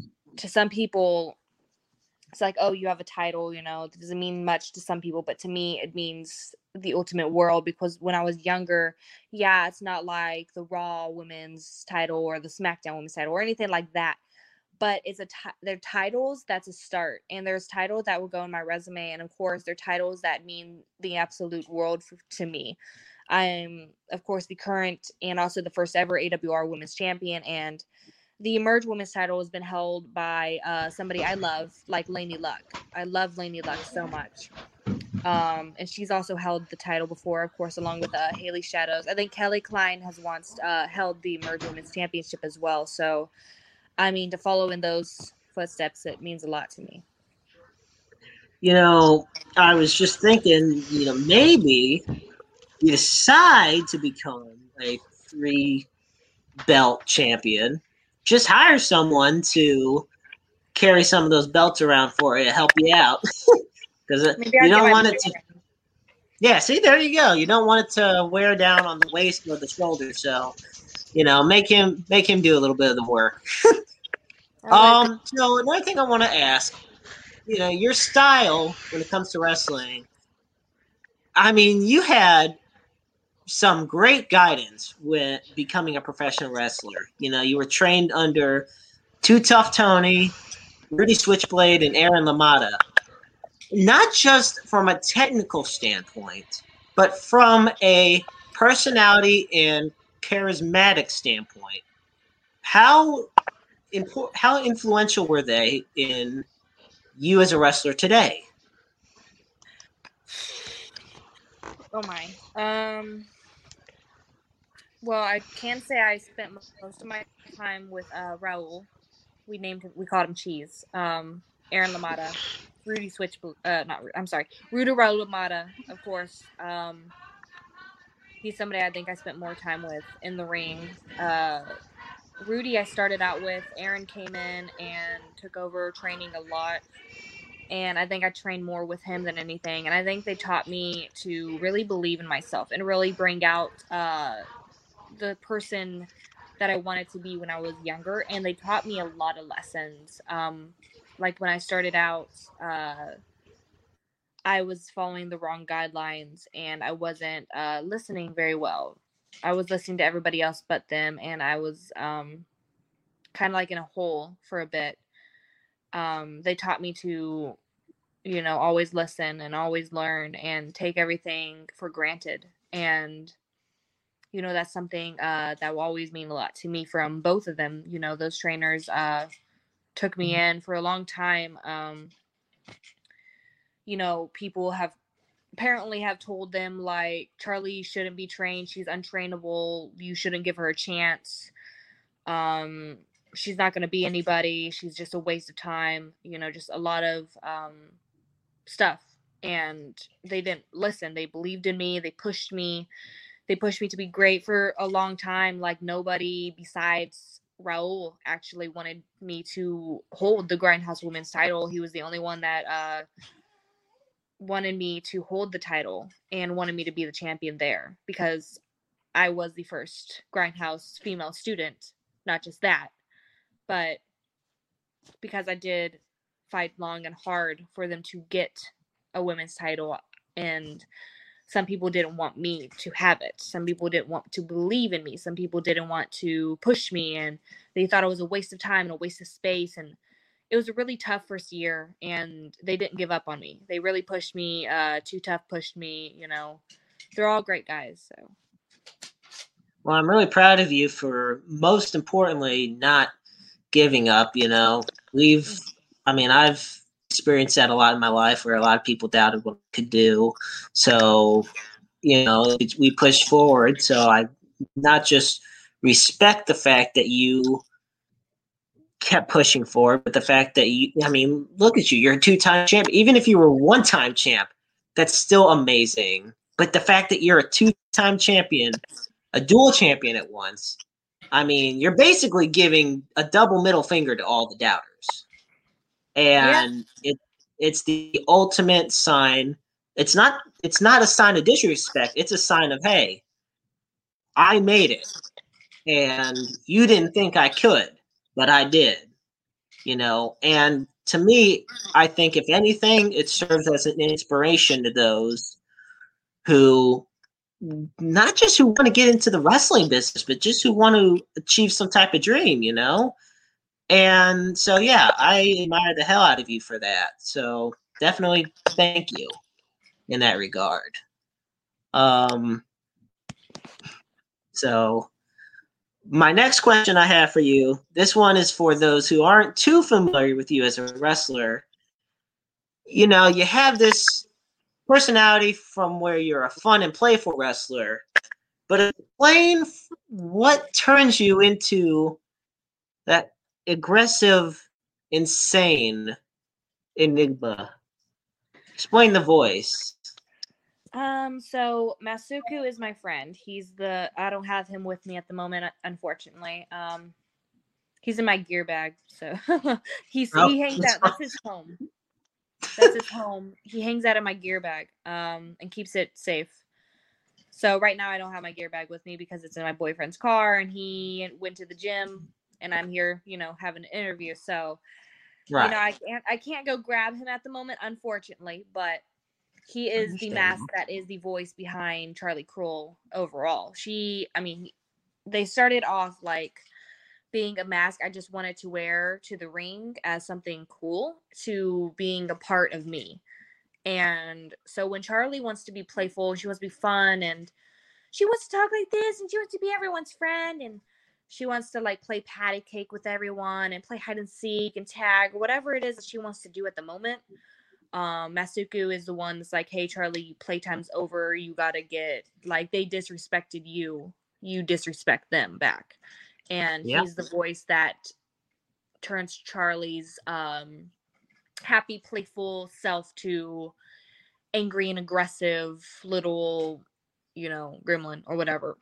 like, you know, she's just like it's de- it's like the darker voice in Charlie that tells her that tells her like you need to stop playing. It's playtime's done. And it really will happen like I'm starting to get him to be where he like forces himself like onto my face. So like I get like okay, like I can't play anymore. This is serious. I have to win. I have to win for him. I have to win for myself, you know, and just it's it took years to create to create him and create uh, this persona I've created of myself. Uh, I've started actually writing down stuff when I was younger. When I wanted to become a wrestler, I was in school, and um, I remember they asked what I wanted to be when I would get older. You know how in high school they always say, "What do you want to be when you graduate?" and all of this and i always i always said professional wrestler professional wrestler like i always wanted to be a wrestler and i would write down like what i want to be like and who i wanted to Right. be like uh, i never had the name Charlie Kruel of course until um until like 2017 i think the name was given to me but before then like i created who i was as a character and who i wanted to be um and I would present it to the class, and they're just looking at me like, uh, okay, like multiple personality disorder. All right. Um, uh, you know, and just, yeah. So Masuku's the dark voice, and I think that I kind of started creating him when I was younger, but I didn't Okay. name him Masuku. I actually have created him, named him Masuku off of uh, the Japanese word for mask, which is masuka but I feel like people uh, would butcher that name so bad. So I just said Masuku. And people still uh, butcher it here and there, but it's not as bad as Masuka. So it's Masuku. but I try to help uh, ring announcers because I always say that I'm accompanied to the ring by Masuku. So I always I'm back there like telling them like, okay, it's Masuku, Masuku, like you know, so they don't really butcher it. Sometimes they do, and I don't get mad because it's like it's a word, you know, whatever. People get it, but yeah. Mhm. So I'm glad he could be like in my corner because it makes me feel better. It makes me feel like more confident when he's there. It's weird, but it it just does. It makes sense. Um, you know, as much fun as I'm having, and believe me, I am. I can see uh, my buddy Nightmare Jones over there waiting to get back in on this thing. So I'm going to pass it over to him because I know he's got plenty he wants to ask you. So Joe, go for it, buddy. I do. So you've been watching wrestling for many, many years. Uh, how do you feel that women's wrestling has changed throughout the years? Oh my gosh. So um I started watching during the Diva era.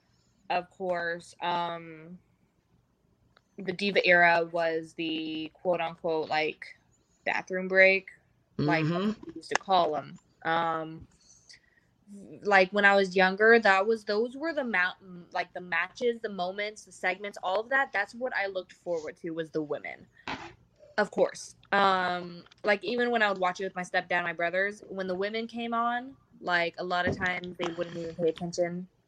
But I would I would be the one that would like be sitting there like, oh my gosh, like this is so cool. They can do all that. Like I want to be that one day. I think I remember my first ever women's match uh, I've ever seen. I can't remember who was was, but I know Layla was in it, but I can't remember exactly who she was against. But she was definitely in the match.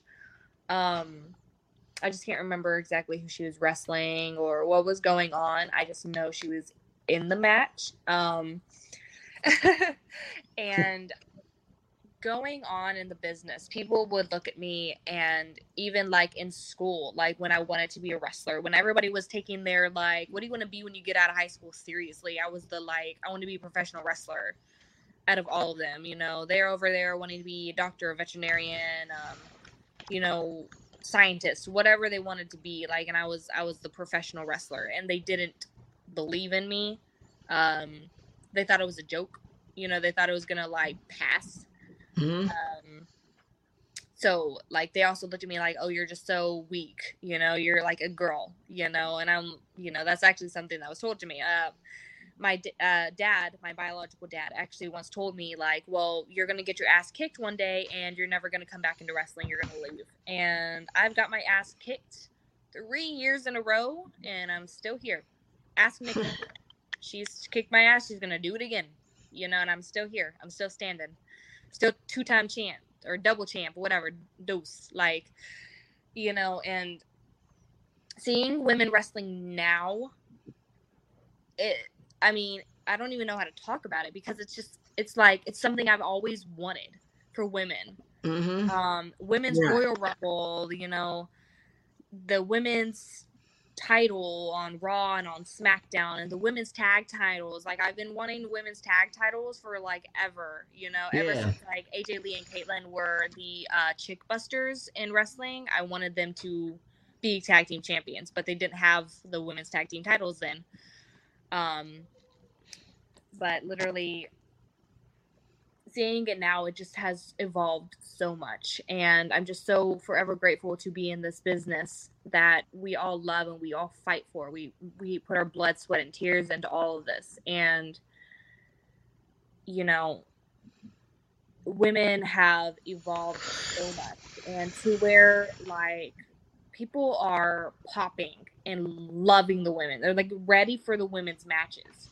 And hmm that's not because they're ready to see tits and ass it's because they're ready to see good wrestling and they're ready to see something that they can get behind and that's me as a character as somebody that people can just relate to get behind love to watch whether you want to boo her or hate her you know she's somebody there and i don't know the women's pay-per-view on uh, WWE, I remember watching that. That that made me very happy. Made me smile. Yeah. I, I, I remember going to a um Extreme Rules pay per view, and it was Bayley against Alexa Bliss, which Alexa Bliss is one of my favorite wrestlers. And one of the reasons why is because I don't see very many wrestlers that are shorter than I am, and she's only like five feet tall, but Alexa Bliss just kicks ass. I love Alexa Bliss. I do like Alexa. I do, yeah, a- ab- absolutely. So, somebody Yes. that, that's never gone to a girl fight show, what can I expect out of this girl fight show? A lot of ass kicking. Uh, I mean, good good wrestling. All these women that are going to be on the show, they're all good. They all get need to get the opportunity to get in there and just show what they can do. I'm excited for it. I'm excited to watch the wrestling and the matches and just to see what goes on, you know. And just I'm super excited for it. So if you've never been to a girl fight show, I mean, it's not like every other uh, all women show. This is uh been around for a long time. Uh, Pondo really puts his blood, sweat, and tears into the girls and all girl fight, and you know it's going to be a really good show, and I'm super excited for it. Speaking of Pondo, what is it actually like working with Pondo? Because I know everybody that, that, that I've talked to has said Pondo is absolutely amazing. He is. I call him Mad Dad. Um, I think every week, literally every like literally just yesterday, um, me and my boyfriend go out to eat with him like every single week. We usually it's a Chinese buffet because that's our favorite place, and they know us. Mm. Like when we walk in, they know exactly what we want. Um, you know, drink wise, and how many we're gonna have, and what table. Like they just they know. And yesterday, though, we went to a place called Ass. Literally, it's called Ass. Um, it's called American S- Smokehouse Stadium. So everybody calls it Ass. So when me Wow. and Pondo talk about it, we always say like, "You want to go eat ass," and that's. so he's a funny guy. He Oh my gosh. he's, he's one of those people that push me to my limits and i mean he's i'm like his daughter he's like my dad and he's somebody that took a chance on me when nobody else would You know, um, Mhm. him and Mickie both, along with uh, another female wrestler named Ronnie Nicole. A lot of them, like in the business, has really um, put their effort into me and believed in me when I didn't even believe in myself. Because like my first year, a lot of people didn't want me around. I felt like I wasn't welcomed in a lot of places, and they were. They always welcomed me with open arms, and you know. Pondo's a great guy and he really puts his hard work into every single thing he does. So Girl Fight is a huge success and I'm super happy for him. Absolutely. Absolutely. There's Man. actually um sorry, I don't mean to cut you off, but I found this Go funny ahead. story. Uh-oh. So we um me, Akira, my boyfriend, Duke the Nuke, and Lucy the Ref, and also Pondo uh were coming back from a show in Tennessee and we stopped by uh the cookout and which is uh mine and Pondo's favorite place to go eat when we go travel, especially places that uh like Tennessee that has a cookout. We always go to the cookout. And I was in my like at the time I used to do the black daggers, like it says it has in the picture right there. I used I don't do Mhm. that anymore, but I used to have the black daggers. Um so I had that still on me with my makeup smeared. Um like in my Charlie Kruel face or whatever. And I saw I got my food and I saw two white cars. I knew one was Pondo's and the other one was somebody else's. And I was like, eeny, meeny, miny, I guess that one. And I went to the wrong car. And I was like, Pondo! Pondo, open up, Pondo! And like, there was these two old couple in the front seat looking at me like, okay. um, and I actually like kicked the door a little bit because like usually he likes to fuck with me. So like, I mean, these people are looking at me like, who the fuck? right? like, let's say Pondo. he won't. He won't get over it to this day. Oh my goodness, that's that is absolutely uh, awesome. Those people are probably still talking about that. They're probably like, you remember that crazy woman? Yeah. Oh my goodness, that is absolutely awesome. Oh, Jeremy, do you have any more questions, sir? Well, I have one more, but before I do, I once again am going to mention to the audience about the event that we were we're talking about with Charlie, as well as what we talked about earlier tonight with Kayla. That's Girl Fight Wrestling. It's the middle night of a three-day event. This will take place Saturday, June 12th at 1 p.m. at Skateland at 421 Campbell's Creek Drive in Campbell's Creek, West Virginia.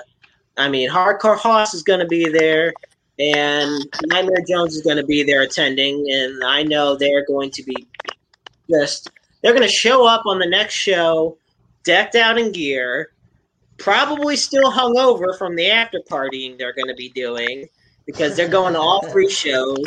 So I'm excited for that, for at least for their sake. Um, so Charlie, I got one last question I want to ask you, and then I'll see if my good buddy Joe has anything before we head into tonight's game show challenge.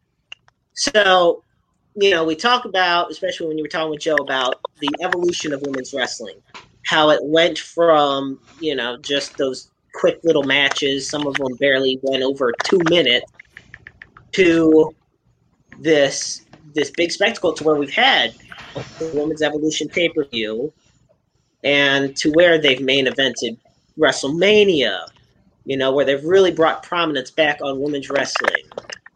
Um, so I think what I have to ask, out of the major promotions, that being Impact, WWE, and AEW, and then New Japan Pro Wrestling, is there any one female wrestler that you would love to take on? um, that's a hard question because I can't choose just one. Um, because I have a lot. and, Okay, uh, we'll move it three. I'll move it up to three. If you have a top three. okay, I can do. I can do with that. Um, Okay, we'll do top three. Mia Yim. It's not in order, by the way. Um, That's fine. Mia, Mia Yim because ever since I met Mia and got uh, did one of her first and I think only seminars she's ever done, uh, I've always wanted to work with her um, and wrestle her and all that. So Mia Yim is one. Uh, I've always wanted to have a one-on-one with Kimber Lee and Deonna Purrazzo. Okay. There. Whew, that is quite the uh, trio right there. So, I mean, awesome. And, you know, like I said, I mean, you've called out basically anybody who wants to challenge you for those titles. I, th- I think if Mia Yim just came up to you one day saying, I want to take you on for those two titles, I don't think you'd be one to back down. No, no, I wouldn't back down at all. I'd, I'd be all for it. That'd be one hell of a match. Well, Charlie, it has been an absolute pleasure. Joe, do you have any questions you want to add, or should we go on to our main event for the evening? I have one final question, and then we can go on to the uh, Talk Podcast Game Show Challenge. Um, I know that Mickie Knuckles has been involved in deathmatch wrestling, and Pondo has been involved in deathmatch wrestling. Are we ever going to see Charlie Kruel in a deathmatch? I have actually done a death match um, once. I did a death match against Aiden Blackheart. Um, it was at AWR. You can find it on YouTube if you're ever curious. It's uh, it's openly on YouTube, also on Okay. IWTV. Um, but maybe another one down the road. Maybe if the cards are right. Yes. Nice. Nice. I'm definitely going to have to look that match up because I love deathmatch wrestling, so I'm going to have to look it up. awesome. All right, Jeremy. All right. The floor is yours. Ah, man. Ever since we've done StreamYard, I've been the one competing. So it feels nice to be the one finally hosting. All right. Hardcore Haas, be ready. Ladies and gentlemen, it is time for the Wrestle Talk Podcast Game Show Challenge. Come on, Haas. Oh, come on, Haas. Don't let down. Play the music. Oh, there it is.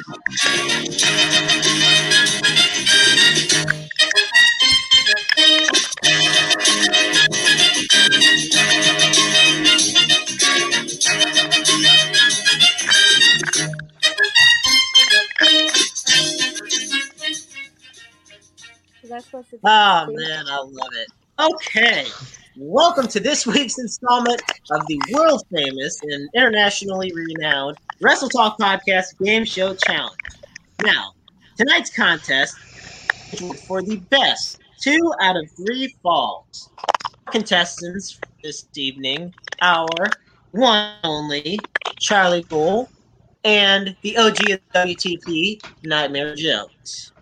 Okay, so, tonight's category is titled Women's Wrestling Champions in honor of th- that we have had champions and badass female wrestlers on this show tonight.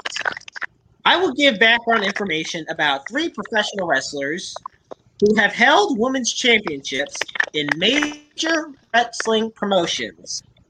The first person to get two falls out of three will win tonight's game show challenge. So, I must ask, Joe, are you ready?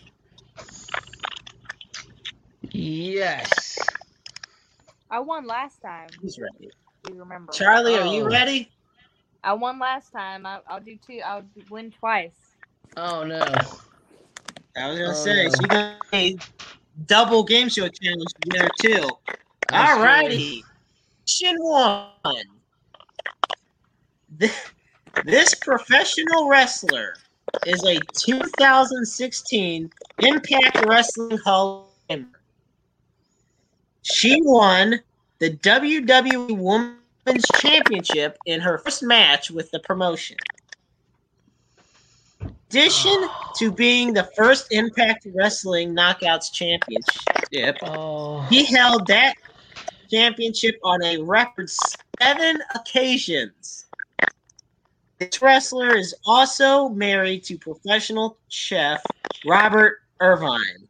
Oh, Name her. course, I know. Uh, Repeat that again. You said that she was a Hall of Fame 2016. Yep, she was a 2016 Impact Wrestling Hall of Famer. Okay. She won, won the WWE Women's Championship in her first match of promotion. And she won the Impact Women's or the Impact Knockouts Championship seven times, which is a record. who is it? I know the answer. It's right at the tip of my tongue. Okay, I'm gonna s- Gail Kim. Yep, Gail Kim Oh. is correct. No. I knew it.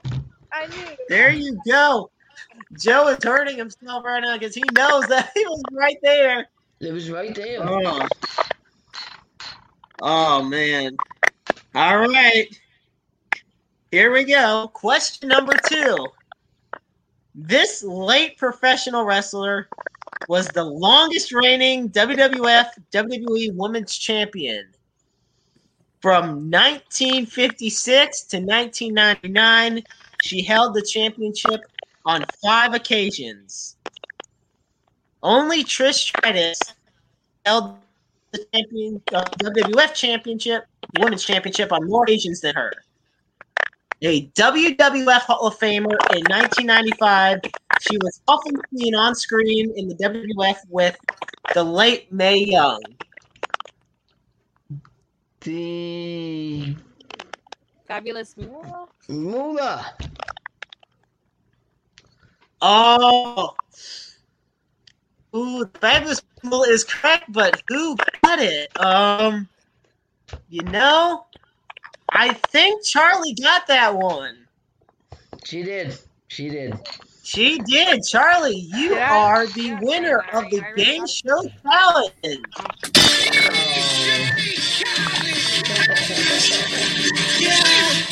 All I do is win, win, win,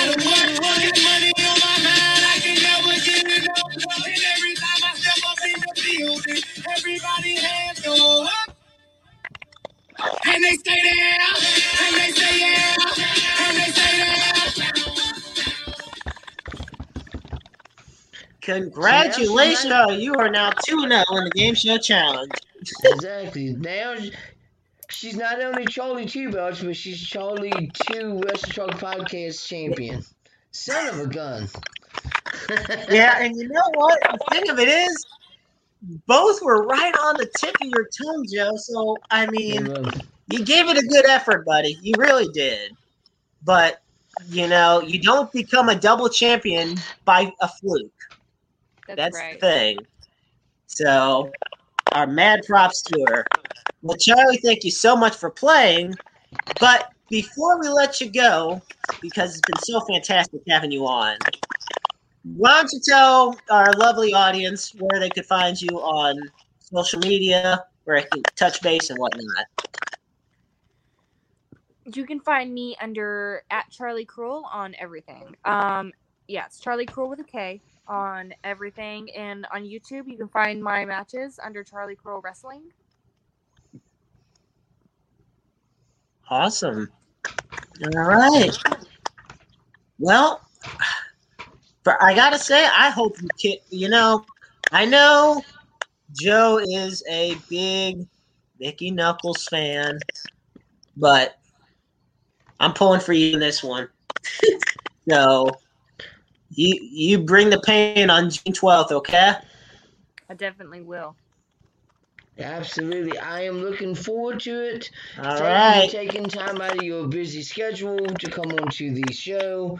Uh, just, just thank you, and hopefully we can get you back on on again. And I'll see you next month. Absolutely. Thank you. No problem. All right, ladies and gentlemen, this has been Charlie Kruel. Have a wonderful evening, Charlie. Be well. Yep. Thank you Oh, so much goodness. for being on the show. What a great show! Great, great show. Absolutely great Charlie show. Charlie Kruel, ladies and gentlemen, on the Wrestle Podcast. That was awesome. I mean, we had two amazing guests tonight, and Kayla Cathy and Charlie Kruel. We had a Shoot and Shout. We had our world-renowned game show challenge. All it was another kick-ass show.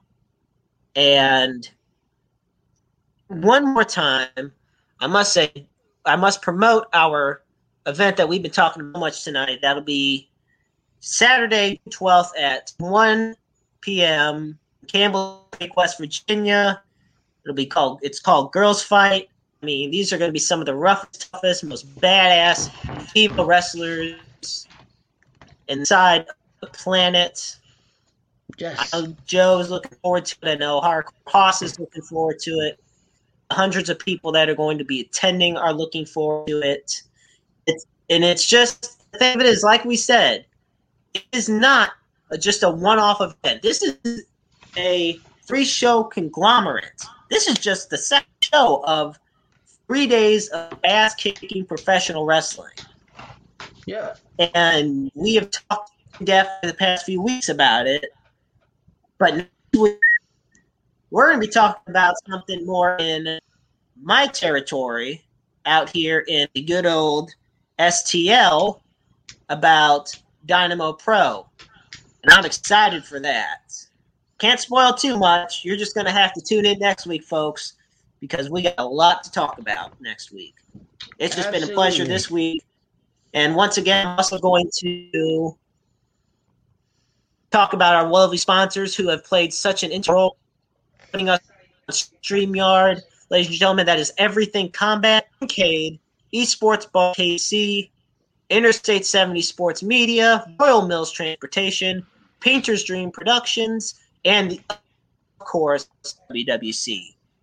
Now, Joe, before we uh, say goodnight, Wells, you have anything you'd like to close us out with? Just uh, thank Finally everybody close for out with- coming on. Just thank everybody for coming, uh, for listening to the show. Thank you for supporting us. Your support means everything. Without you, we wouldn't be here. Thank you, the Maestro. Thank you, Hardcore Haas. Both of you all are absolutely amazing. Renee, uh, great dude. Uh, hopefully, uh, you know, uh, can't wait to, to get you back on here again. And uh, uh, Drake Lee, you know, as much as we all love Drake Lee, uh, you know, we couldn't have the podcast without Drake Lee either. So thank all you all for all That's your true. hard work. So that's about it. Until next time. Yep, this is the Maestro signing off. Peace and love, everybody. And remember, life is a book full of empty pages just waiting to be written in. Make your lives worth reading. God bless everybody. peace.